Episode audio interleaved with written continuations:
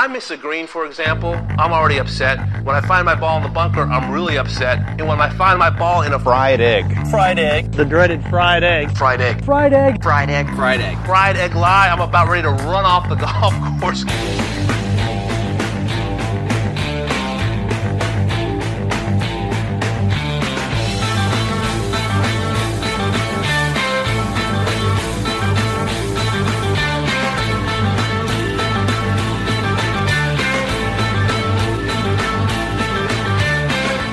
Meg, what is your favorite WGC match play memory?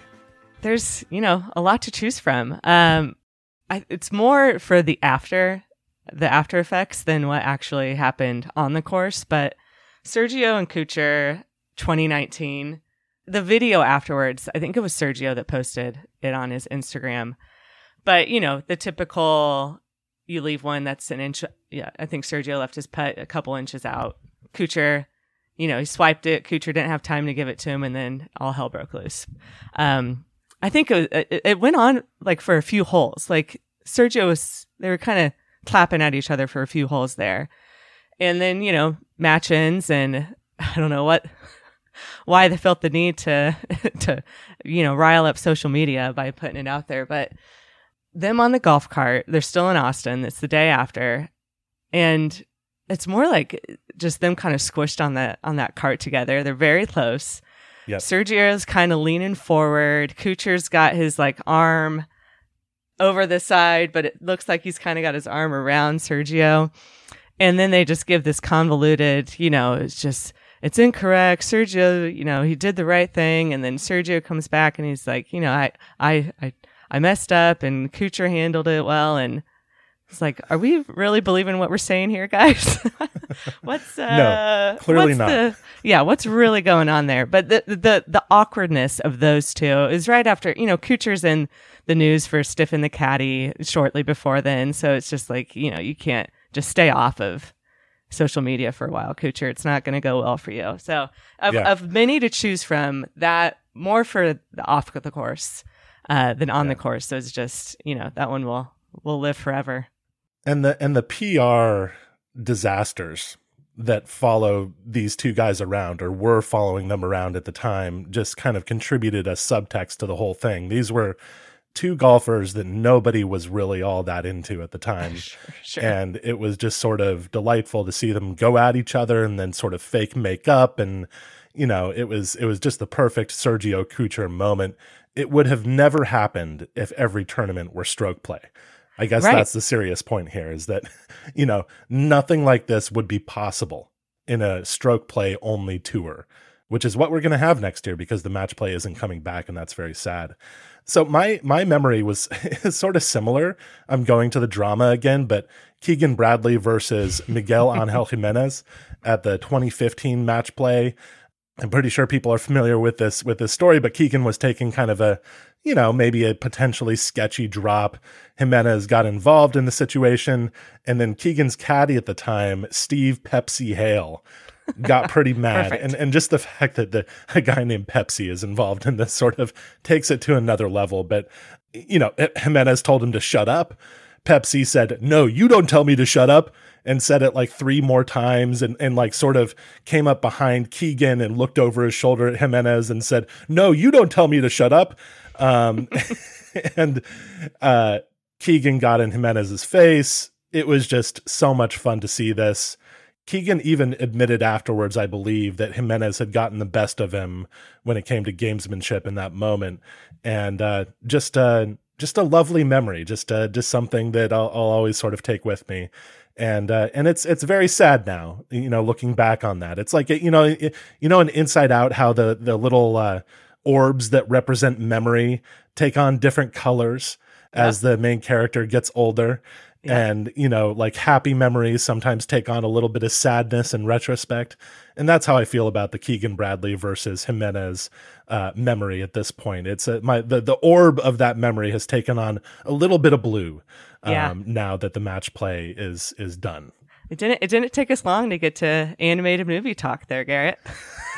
I know that this is a common ground we between do. you and me, yes, Meg. yes, yes, yes. Very, very, very much so. We've both Uh, but- got multiple kids running around at the Yep, age they- that they uh, rule the Pixar remote. movies are going to resonate. Mhm. Yeah, yeah, but I mean, it it's uh, you know, it's just kind of perfect that Saturday was so fantastic, uh, and Sunday were both so fantastic this year that you know, and now it's gone. So it's it's it's very it's too bad. I I really really hope they figure out a made a way to make it work because we got to have something. You're listening to the Fried Egg Podcast. I'm Garrett Morrison. That is Meg Adkins. And in today's show, I'm going to actually call up Anne Walker, the head coach of Stanford Women's Golf. We talk about Stanford's season so far, as well as the three Stanford players who are participating in the Augusta National Women's Amateur this week. And in fact, Meg and I are going to be at the Augusta National Women's Amateur. We're going to be covering it on site. We're leaving tomorrow. We're recording this on Monday, putting this podcast out on Tuesday. We'll be in the air tomorrow, right, Meg? Uh, going to the ANWA. And we'll talk a little bit about that in this episode. Mainly, it's going to be me and uh, Anne talking about her players who are going to be participating in that event. But we'll have plenty of Friday coverage from the ground there. But first, Meg and I are going to discuss the state of the LPGA Tour right now. We all know that the PGA Tour is in a time of upheaval, but I would argue that the future of the LPGA Tour is even less certain at this point. The LPGA just held the Drive On Championship in Arizona this past week. Uh, Celine Boutier won in a playoff over Georgia Hall. Any notable takeaways from this tournament, Meg? It was good to have them back in the Phoenix uh, area. I think it'd been quite a few years. Uh, I think feedback from what I saw from players was was positive with the course. I don't know if Superstition Mountain really gets you very jazzed up there, Garrett, but um, I think the players, you know, a good reception, uh, fan turnout looked to be pretty impressive too. But yeah, I think uh, the leaderboard going into Sunday was like 25 plus players within, uh, you know, three, four shots. It was ultra bunched. Yeah. Yes, Yeah. yeah. e- Even within, um, after round two, I looked at it and I think it was, you know, something like 22 players within two shots. It was like a few players at, at minus 15, a few more at like a bunch at minus 14, a bunch at minus 13. A lot of players had a chance going into the, the last day. Yeah, and I think, you know, and big names too up there. And that, you know, when we talk about the LPGA and one of the differentiators of the LPGA and until, you know, now we've got these designated events on the PGA side of things, one of the big differentiators was the big names were there all the time for the LPA, LPGA events because you didn't have as diluted of a schedule and you had, you know, the top 20 showing up and at, the same place, you know, a lot of the time. And you got, we got that again this weekend. Uh, just an incredible leaderboard. You know, Jin Young Ko was up there. I think we just have to get used to seeing her in the top 10 for everything now. She, that the comeback, you know, knock on wood looks to be complete. Um, things are just really shaping up well for the rest of, of the season with, with her, uh, you know, coming back from injury. Lydia Ko's already won. Nelly Korda's been in the mix. Um, you've got a ton, a ton of talent, and we've got some tournaments in the next months that I'm super pumped about because of how well the top talent's playing and the venues that they're going to. So we're going to get to some of the doubts and conflicts on the LPGA tour in a minute, but to start with some of the positives, you know, what you're talking about here, every LPGA tour event is a designated event essentially, right? Because all the top players tend to show up to every event on the schedule because there just aren't as many LPGA Tour events as there are PGA Tour events, and the players aren't getting as much money as the as the players on the men's side, and so they're a little more incentivized to actually show up to a really full slate of events on an annual basis. And we also have an interesting state of play at the top of the women's game right now, at the top of the Rolex rankings.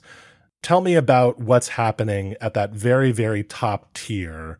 What are the kind of rivalries? What are the questions about the very elite players in the women's game right now?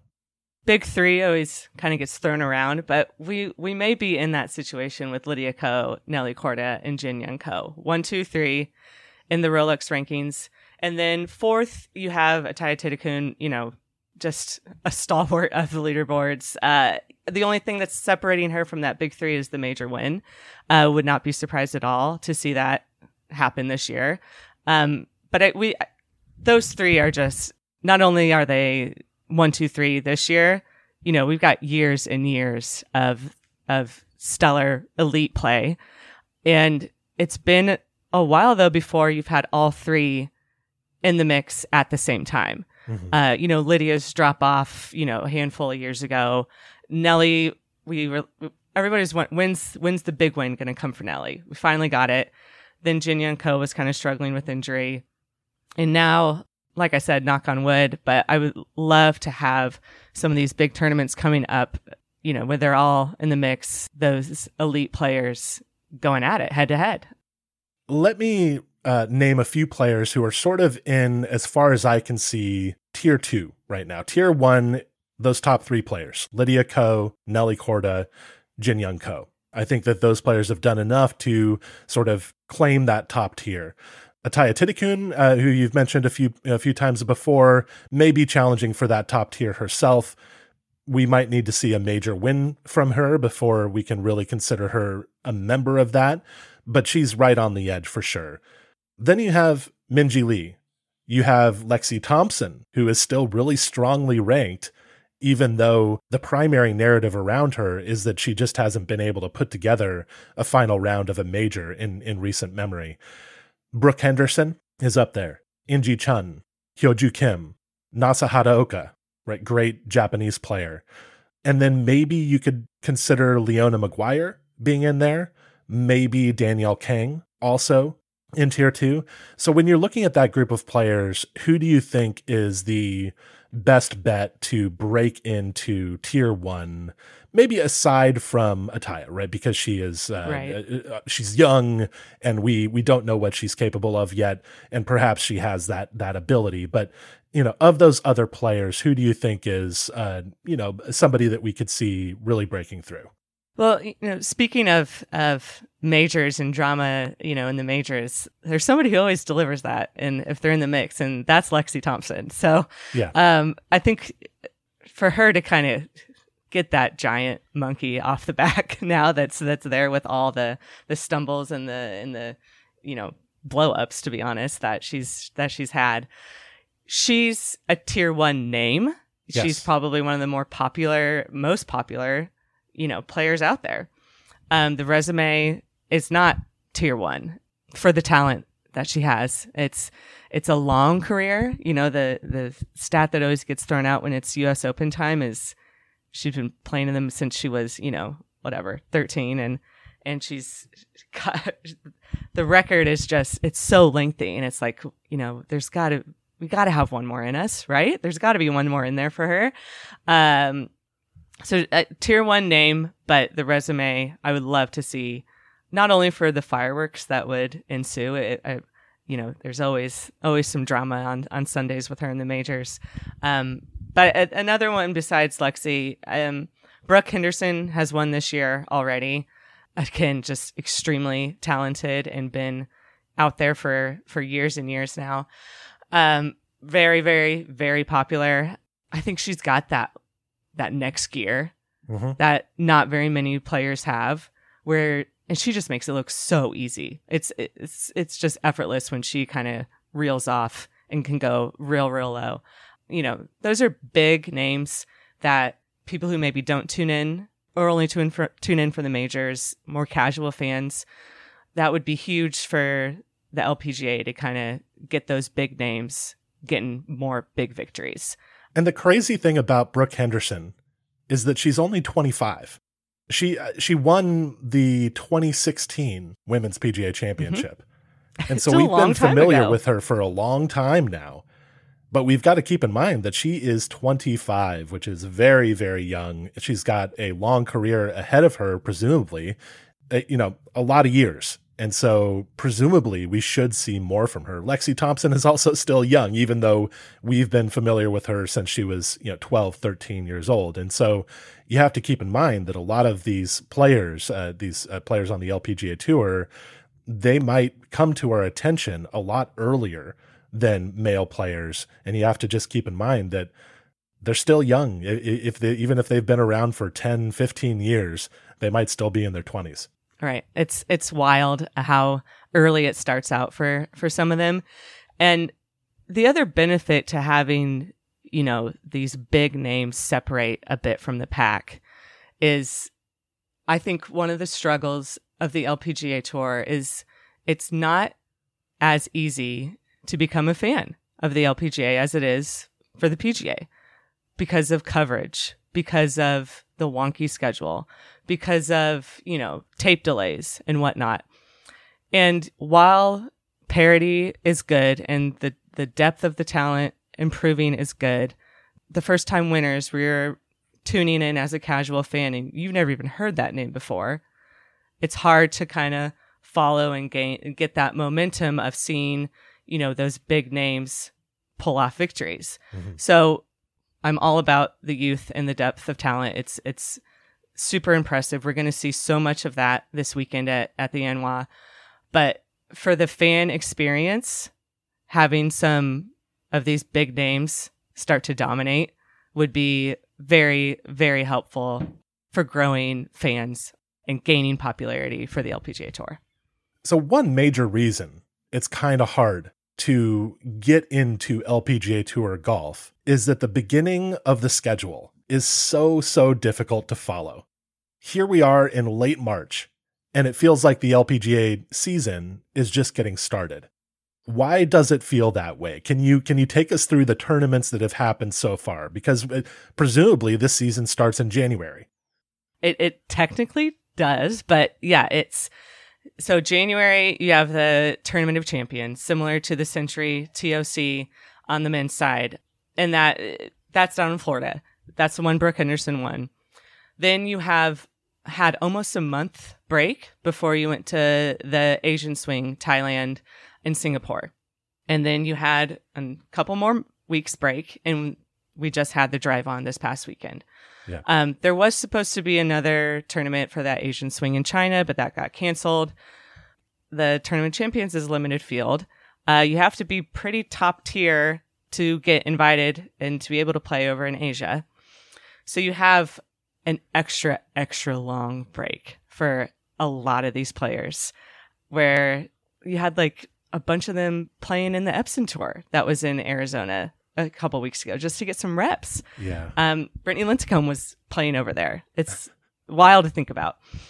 It's a big whiff for the beginning part of the year. If you think about on the men's side, it's the best. It's the best of part the of the schedule. Yeah, yeah, it's the best part of the Th- schedule. This is this is a time when people, at least American fans, and I want to be specific about that Sure. because the Asian swing is important. Women's golf is is very popular in Korea, as we know, and potentially there is an audience in Asia for those tournaments that is very significant for the LPGA Tour to reach. But for American fans, January, February, March, really good time to be following golf, and we just don't get it on the LPGA Tour. Those events in uh, in in Asia are on in the middle of the night for American fans. It's it's kind of hard to follow those, and that's fine. Again, go to Asia by all means, have those tournaments. But the fact that there aren't any tournaments really for American fans to hook into until the drive on is striking. It's it's it's tough, and you know they're they're going to Hawaii and the West Coast in the next couple weeks. I have said it before. I don't know why Tournament of Champions, and it, it definitely won't be now that it's you know grown and grown, and it's not just champions anymore on the men's side.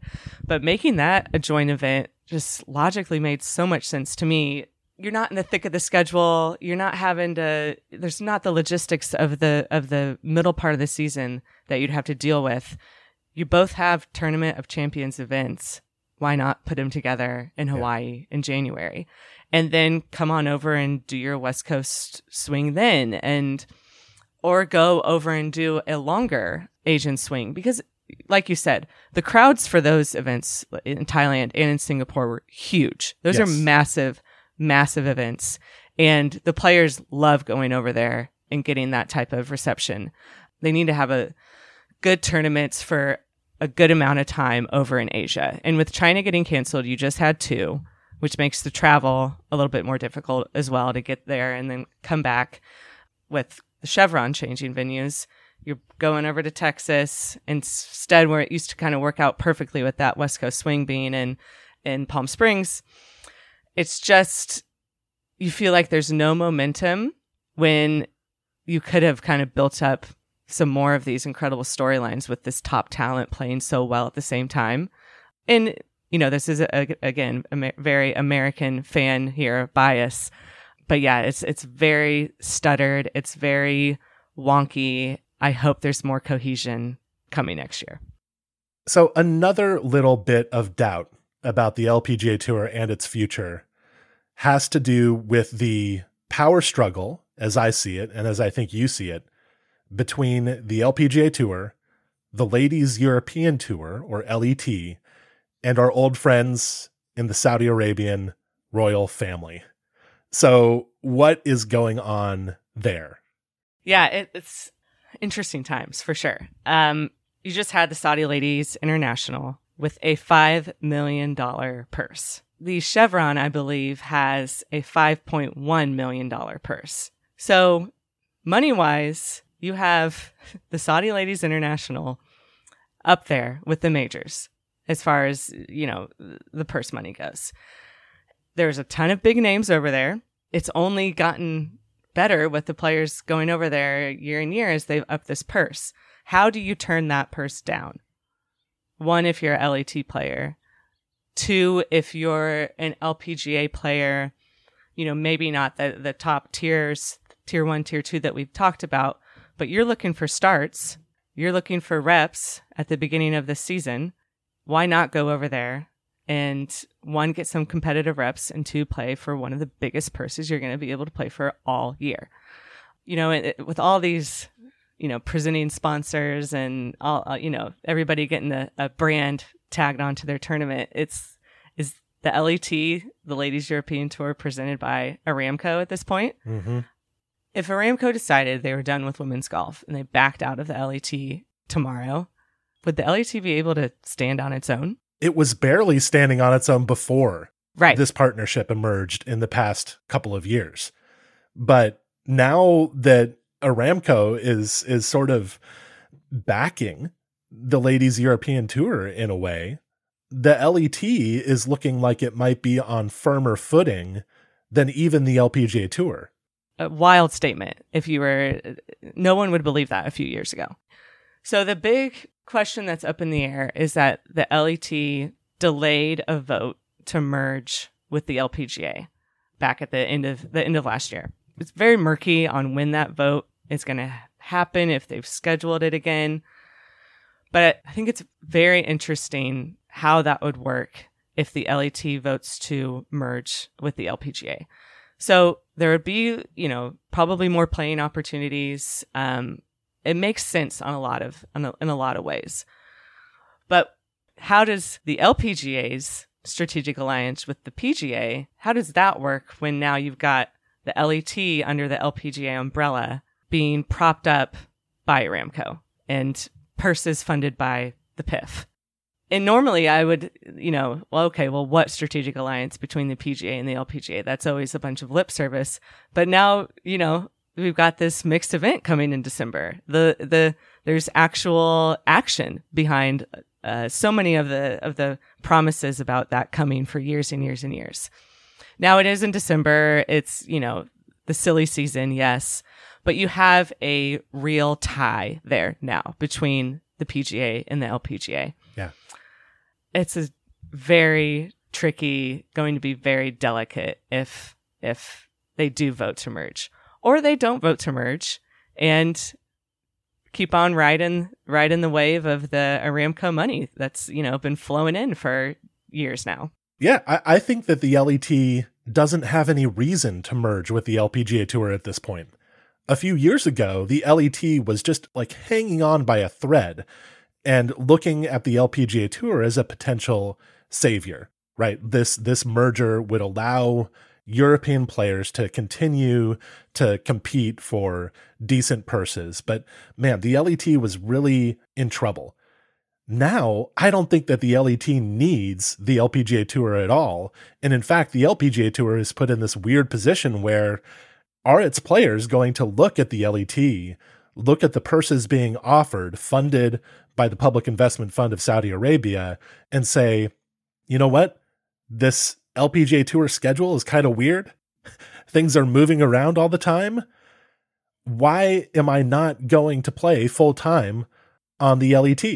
Now, I think a lot of players would would probably say a lot of American players would say I'd I'd rather play on my home country's tour, but you know, what about some of the excellent Asian players on the LPGA tour? Why wouldn't they go with an LET heavy schedule? And already, in fact, we see a lot of LPGA tour stars playing in that Aramco series on the LET, playing more LET events than they really ever have before. And so I think that the LET is is starting to emerge not as a potential league that the LPGA Tour could save or absorb, but as a legitimate competitor and threat to the LPGA Tour's dominance in women's competitive golf. And it's it's just really interesting. Agreed, 100%. If you look at like the the the stumbles that LIV on the men's side has had in recent months, they could have done something like that on the men's. Yeah. Thrown up 15, 20 million.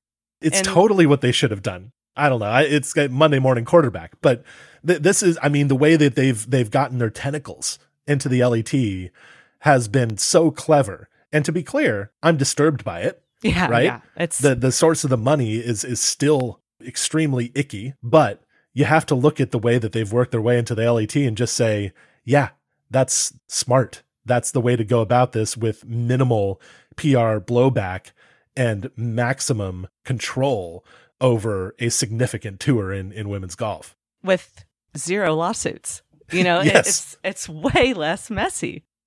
All right, so we've got some good tournaments coming up on uh, the LPGA Tour schedule this coming week. And correct me if I'm wrong, Meg. Uh, the LA Open at uh, Palos Verdes is uh, is on the docket.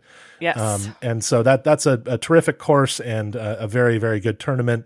And so there's a lot to be excited about coming soon on the LPGA Tour, as well as some really interesting questions about where women's competitive golf is uh, headed in general. Let's take a quick break, and after that, I'll come back with Coach Anne Walker to talk about Stanford women's golf and the three Stanford players who are competing in the Augusta National Women's Amateur this week.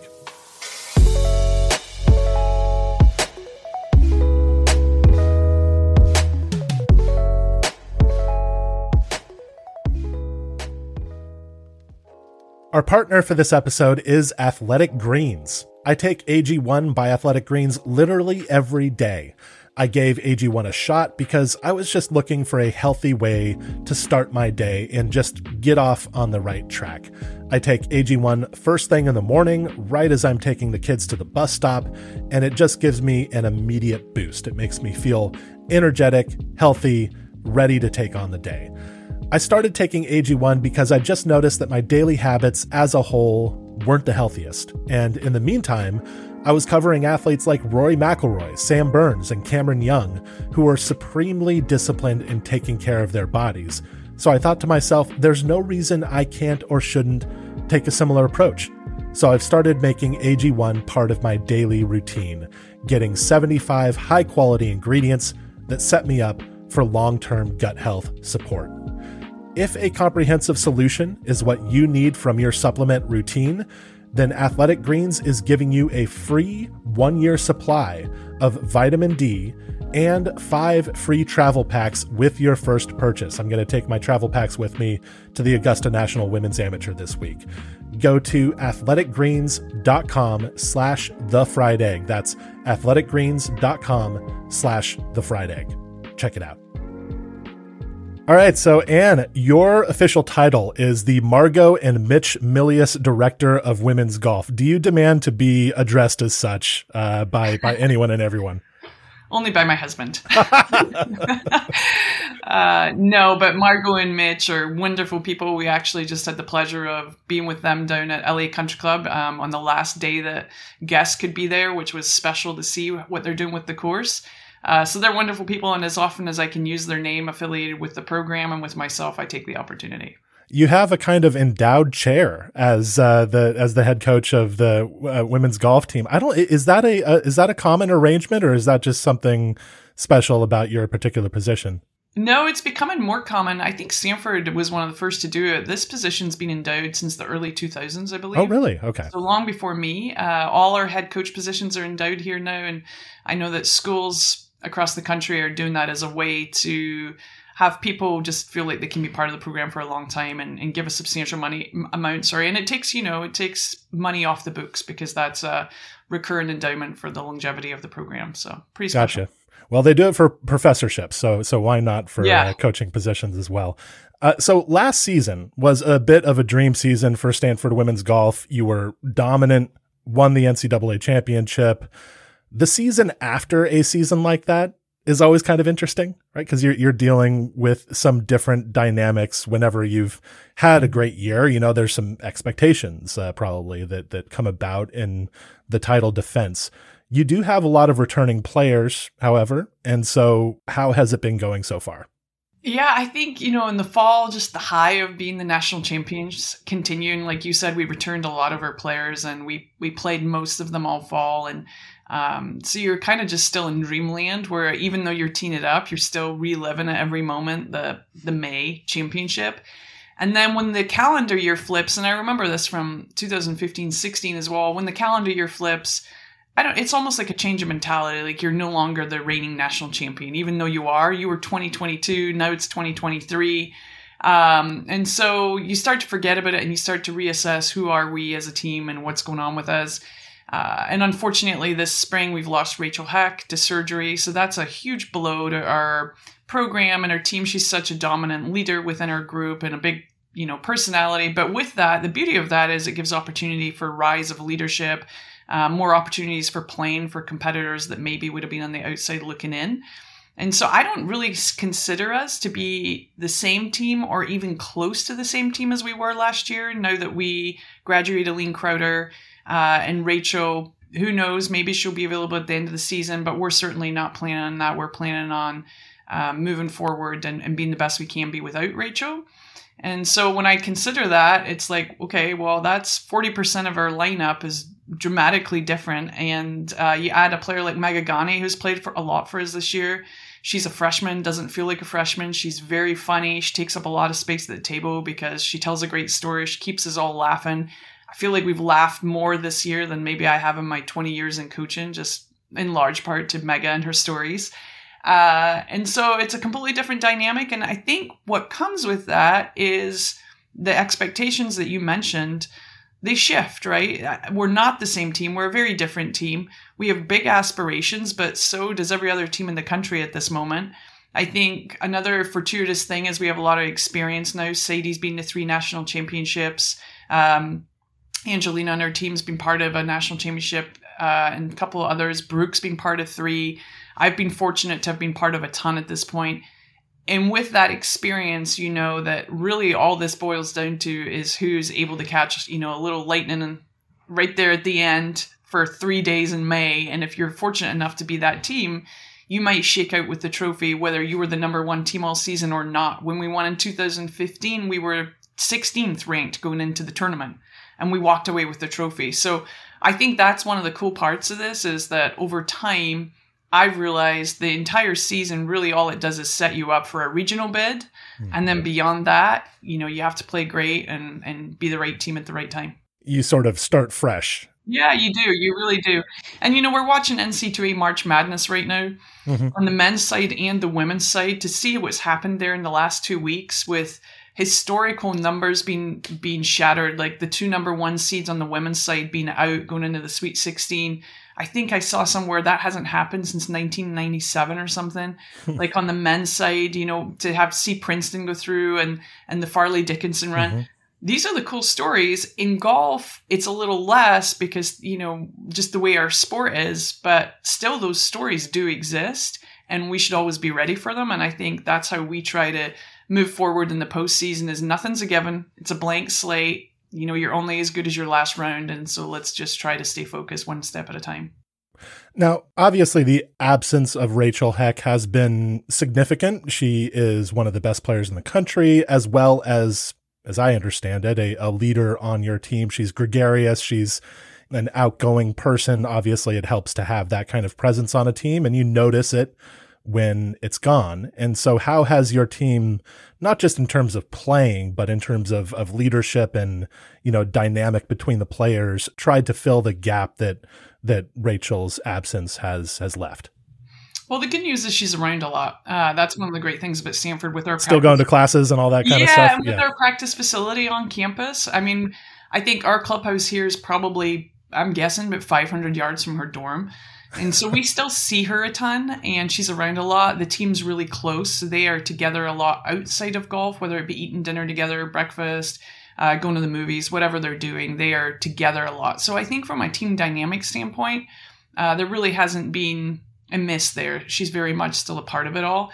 But, you know, just speaking golf wise, obviously she's one of the top 10 players in the world. She's a former national champion, Pac 12 champion. You know, she has a lot of, she has eight wins here at Stanford in a very limited playing career because she didn't play that much last spring due to illness and then this Mhm. fall. So the little we have seen Rachel, she's logged a ton of um, incredible, uh, an incredible resume. And so to you don't just replace that, of course. But what does happen is it creates an opportunity for someone else in our lineup. But we have a lot of experienced players here who have played at a high level and they've been waiting for this opportunity. And so hopefully when the door is open now, we're going to see one or two cool things come down the stretch. Now, this season, Wake Forest also has a very, very strong team. There are some Mhm. other great teams as, as well. But it seems like there might be potentially a, a, a kind of rivalry maybe brewing between Wake Forest and Stanford, that these two programs are, are powerhouses right now. And that could be interesting going towards the end of the season. H- have you noticed that emerging? And, and what's your assessment of how your team matches up against uh, Wake Forest's, uh, you know, sort of roster of really strong players?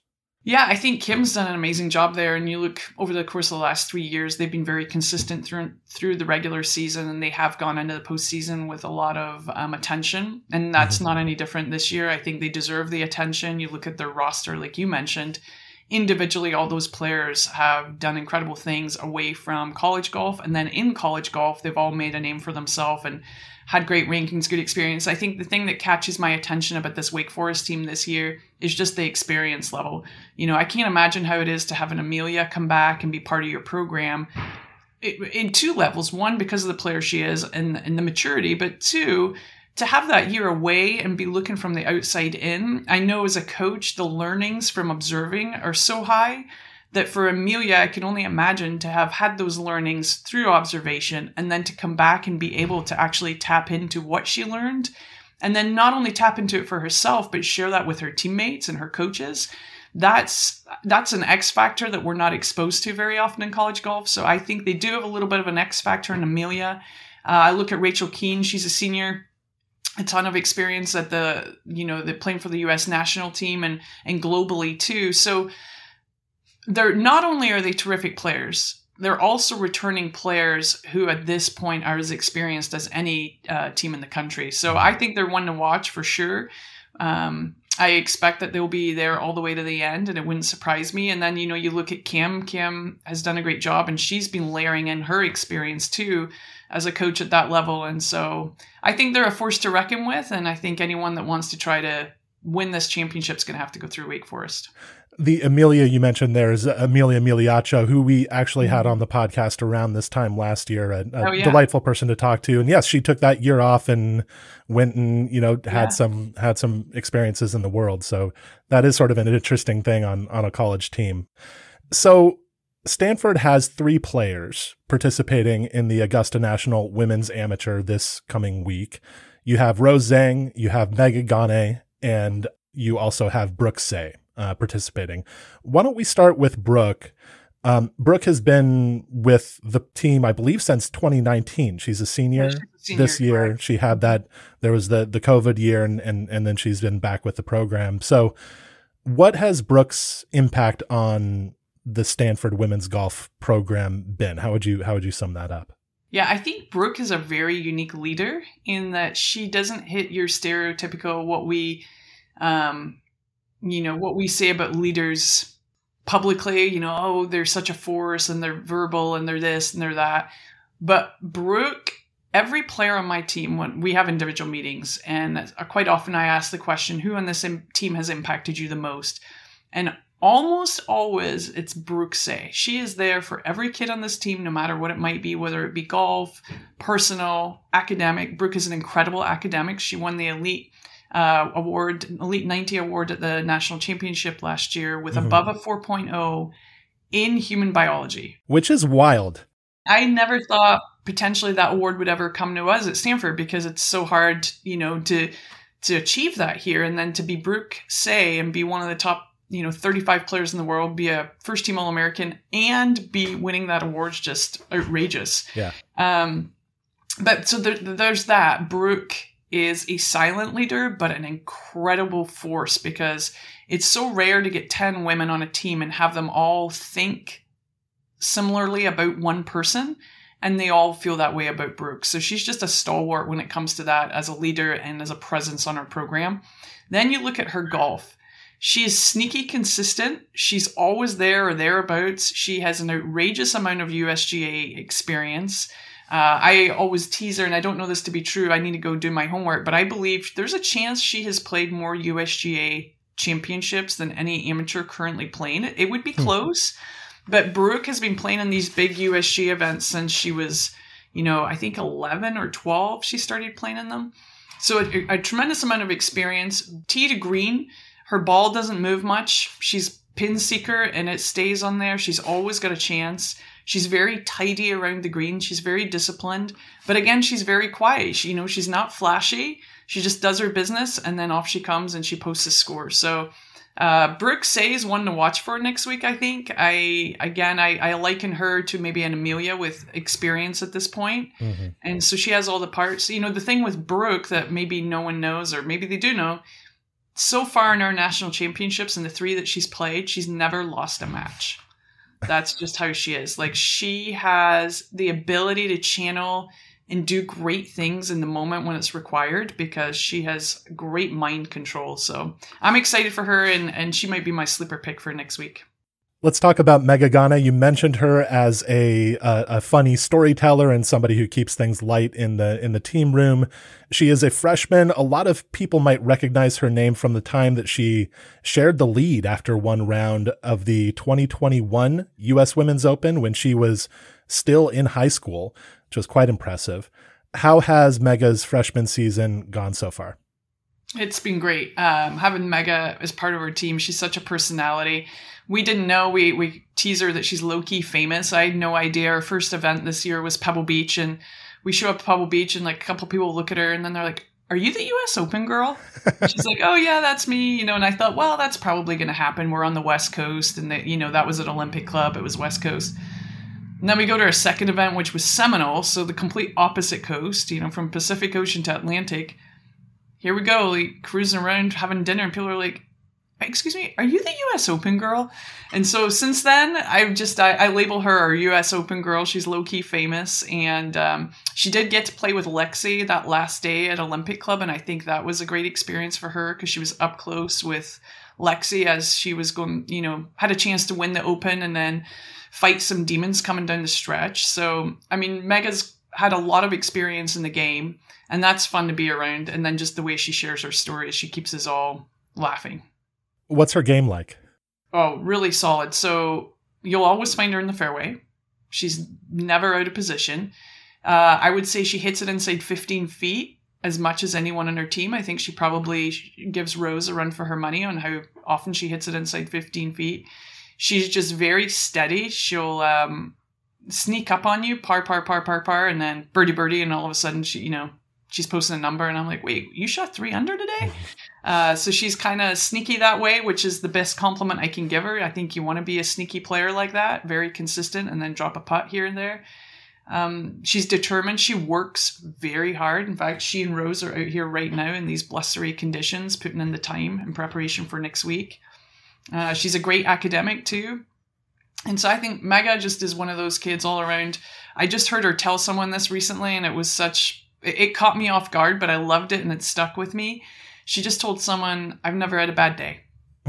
and I, it, I, I stopped my tracks and I was like, that is so cool, you know, to hear an 18 year old, or she just turned 19, say, I've never had a bad day. She always wears a smile and she's just very grateful for everything that comes her way. I'm jealous now, actually. Yeah. I think that makes me angry that she's Jealous never had a bad day. Yeah. So Rose Zhang, uh, number one player in women's amateur golf.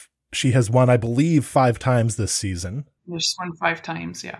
She is trending, I would say, towards becoming the best college golfer of all time. I'm not sure what her plans are for the next couple of years, but she she's pretty much there. Uh, you know, uh, male or female, she has to be way up that list right now. Certainly one of the favorites going into the ANWA. I'm curious. So, so, what is Rose's formula for for dominance? Because she's when you think of dominant golfers, often they're prodigiously long off the tee, right? That's Tiger Woods' formula. That's Jack Nicklaus. That's Annika Sorenstam to an extent. Annika's was quite long. My understanding is that Rose doesn't necessarily overpower courses, that she does it in a different way. And so, how is it that she can be so dominant? What parts of her game are putting her ahead of everybody else right now? Yeah, well, she hits a lot of greens, so she's never out of the fairway. She's not short, so I have to say that. She is not predominantly long, but right. she is, I would say, above average, shy of long. Uh, but then her irons don't really move much. But over time, I mean, I'm used to her hitting between 15 and 18 greens. She does that a lot. But over time, what I realize makes Rose exceptional is her distance control is beyond anything I've ever seen at the amateur level. When that ball lands, it is almost always pin high. Almost always. Huh. And if it's not pin high, it's a pace or two pass or a pace or two short, but it's never, oh my gosh, that looks so good. And then 30 yards short. You know, she never, she has a variety of shots. So the elements don't affect her ball as much because she's able to hit shots that then take the elements out of play. So Number one, Rose Zhang's distance control is amazing. Number two, I have seen Rose hit 12 greens, not often, but 12 greens, 11 greens, 10 greens. The kid can get up and down from anywhere, and her chip will almost always be dead, where it takes your breath away, where you think, oh my gosh, that was incredible. And it's the speed that it rolls up to the hole, dead. Rolls up to the hole, dead, and she walks up and she taps it in the image that I have in my head that I'll probably forever keep in my head of Rose Zhang is kind of seeing her out of position and then keeping an eye on her, like, okay, how much, how far does she have to the hole, and walking with her towel very gracefully up to the ball and tapping it in from places that you can't imagine. And so, and I, I, as a team, we've talked about this a lot. It's easy to look at Rose's scores to, and easy to look at her dominance and think she must just stick it to the hole all the time and make all those putts. She doesn't, but the, on the days that are a struggle, she will still post a score because she's going to have one or two birdie looks on par fives. And when she misses the green, it will be dead. So her chipping is what really over time has made her elite. Now this is her her second year at Stanford, right? I almost feel like she's a junior, but she's she's a sophomore, and so what has her how, how has she been different this year in terms of her relationships with her teammates? Is she becoming more of a leader in, uh, on the team, or is she kind of focused on on her own game first and foremost? I think she's a leader on the team when it, you know, just by virtue of her golf game. Just being around someone like that. We had a team meeting when we came back from Meadow Club where she tied her school record of nine, nine wins in 16 tournaments. Uh, Andrea Lee had nine wins in three and a half years. Rose has nine wins in two and a, you know, just over a half. So we had a team meeting, and in that meeting, I addressed that for all of us to be in her company, these are days we'll never forget. I don't know if you saw, she just broke Lydia Ko's record of most day, uh, weeks at number one in the world. And that stuck with me because when we I'd been watching her at Meadow Club, I was watching her make up and down from these places that were, you know, incredible, and then the next day watching her hit 17 greens. Uh, and I thought, I feel like I, it was funny. I thought to myself, I feel like I'm watching Lydia Ko or Lorena Ochoa. Mhm. That's what it feels like to me because their games are that way. You know, they, they're very good tee to green, just like, you know, a little better than everyone. Right. But then their careers are so much better than everyone because they do the little things that keep it tidy. Every score is tidy. Uh, and that's what it feels like watching Rose. So, um, what's it like to have her be on the team? She's an amazing teammate. You'd be surprised. So humble. She never demands the attention. She never sucks the air out of the room with entitlement. She never does anything. She is a giver. She's always giving. Uh, she's always the first to offer up. You know, if we need someone to go pick up the dry cleaning, Rose will be the first to offer. She can do it. If someone needs to ride to, to the airport, she's the first to offer. I can do it. Uh, certainly not arrogant and superstar-ish of you know what we picture your superstars in sports to be. She has none of that. So hmm. I'll forever remember her long beyond this and talk to many generations to come about there is a way to be the very best and also do it with grace and humility. All right. Thank you so much for coming on the podcast and good luck with the rest of the season. Yeah, thanks, Garrett. One more quick break, and Meg and I will be back to talk about a couple of storylines that we're tracking this week.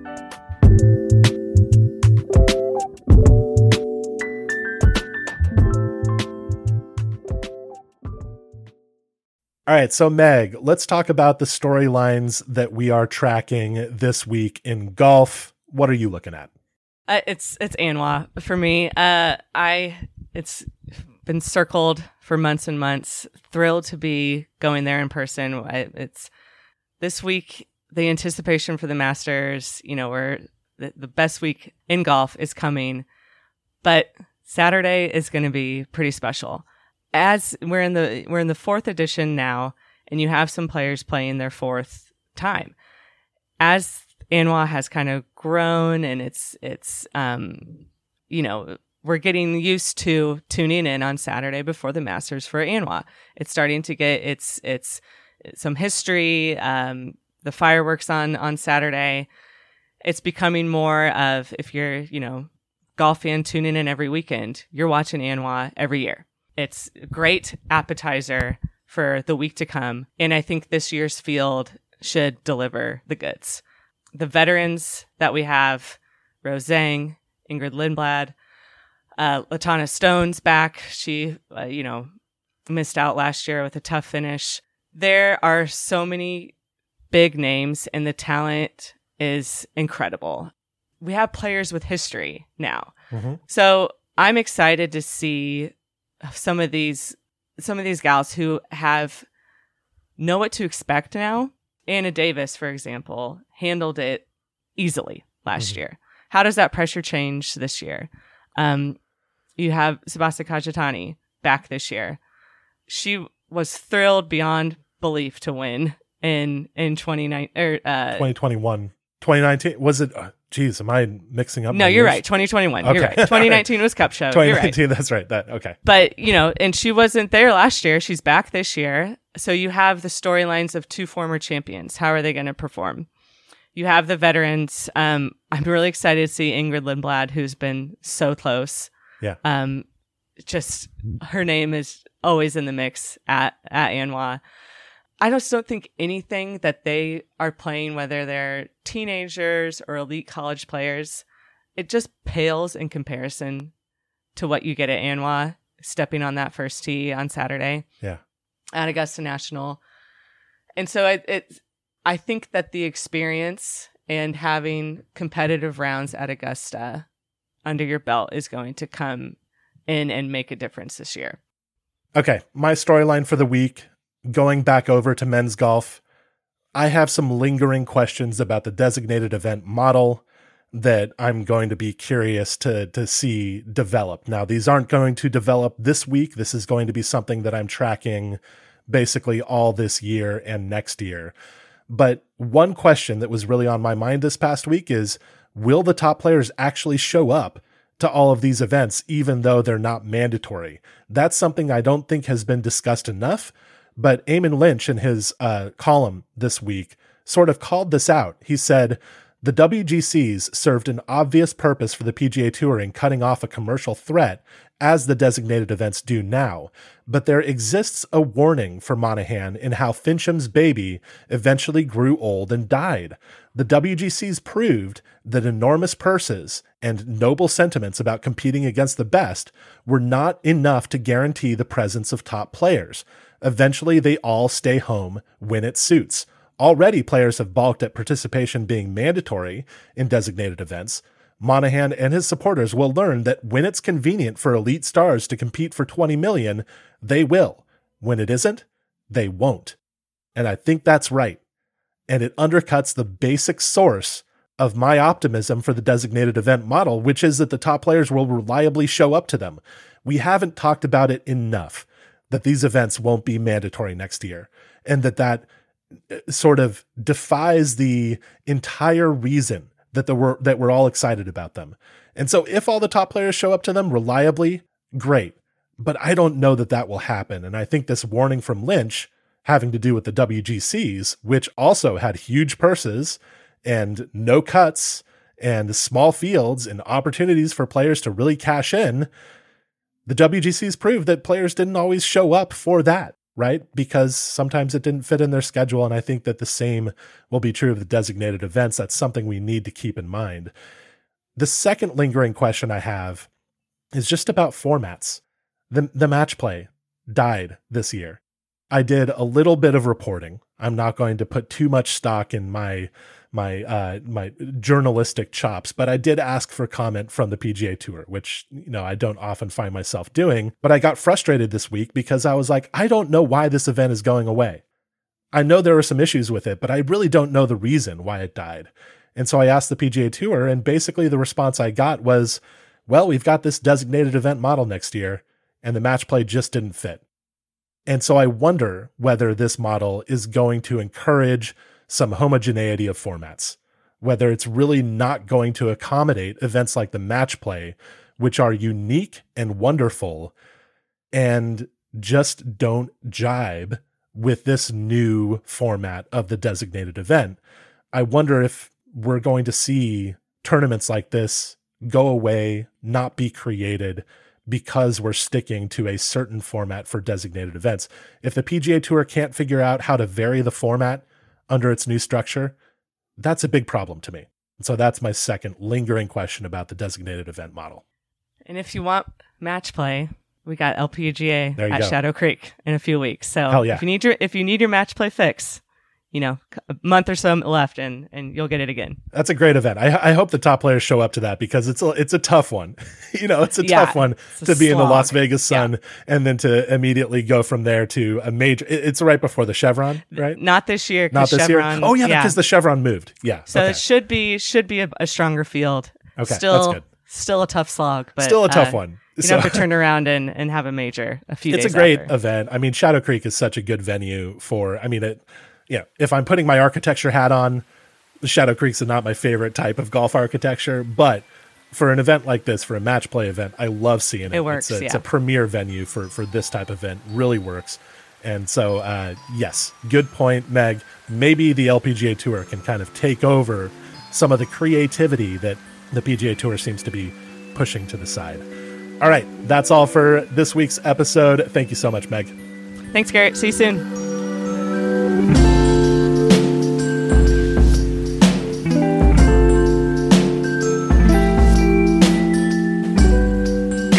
This episode of the Fried Egg Podcast was produced and edited by Matt Ruchis. Thank you, Matt.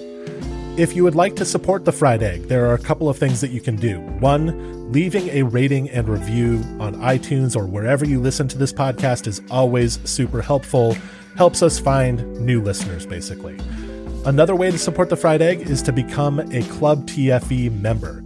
Go to thefriedegg.com slash membership to see the details about what Club TFE offers.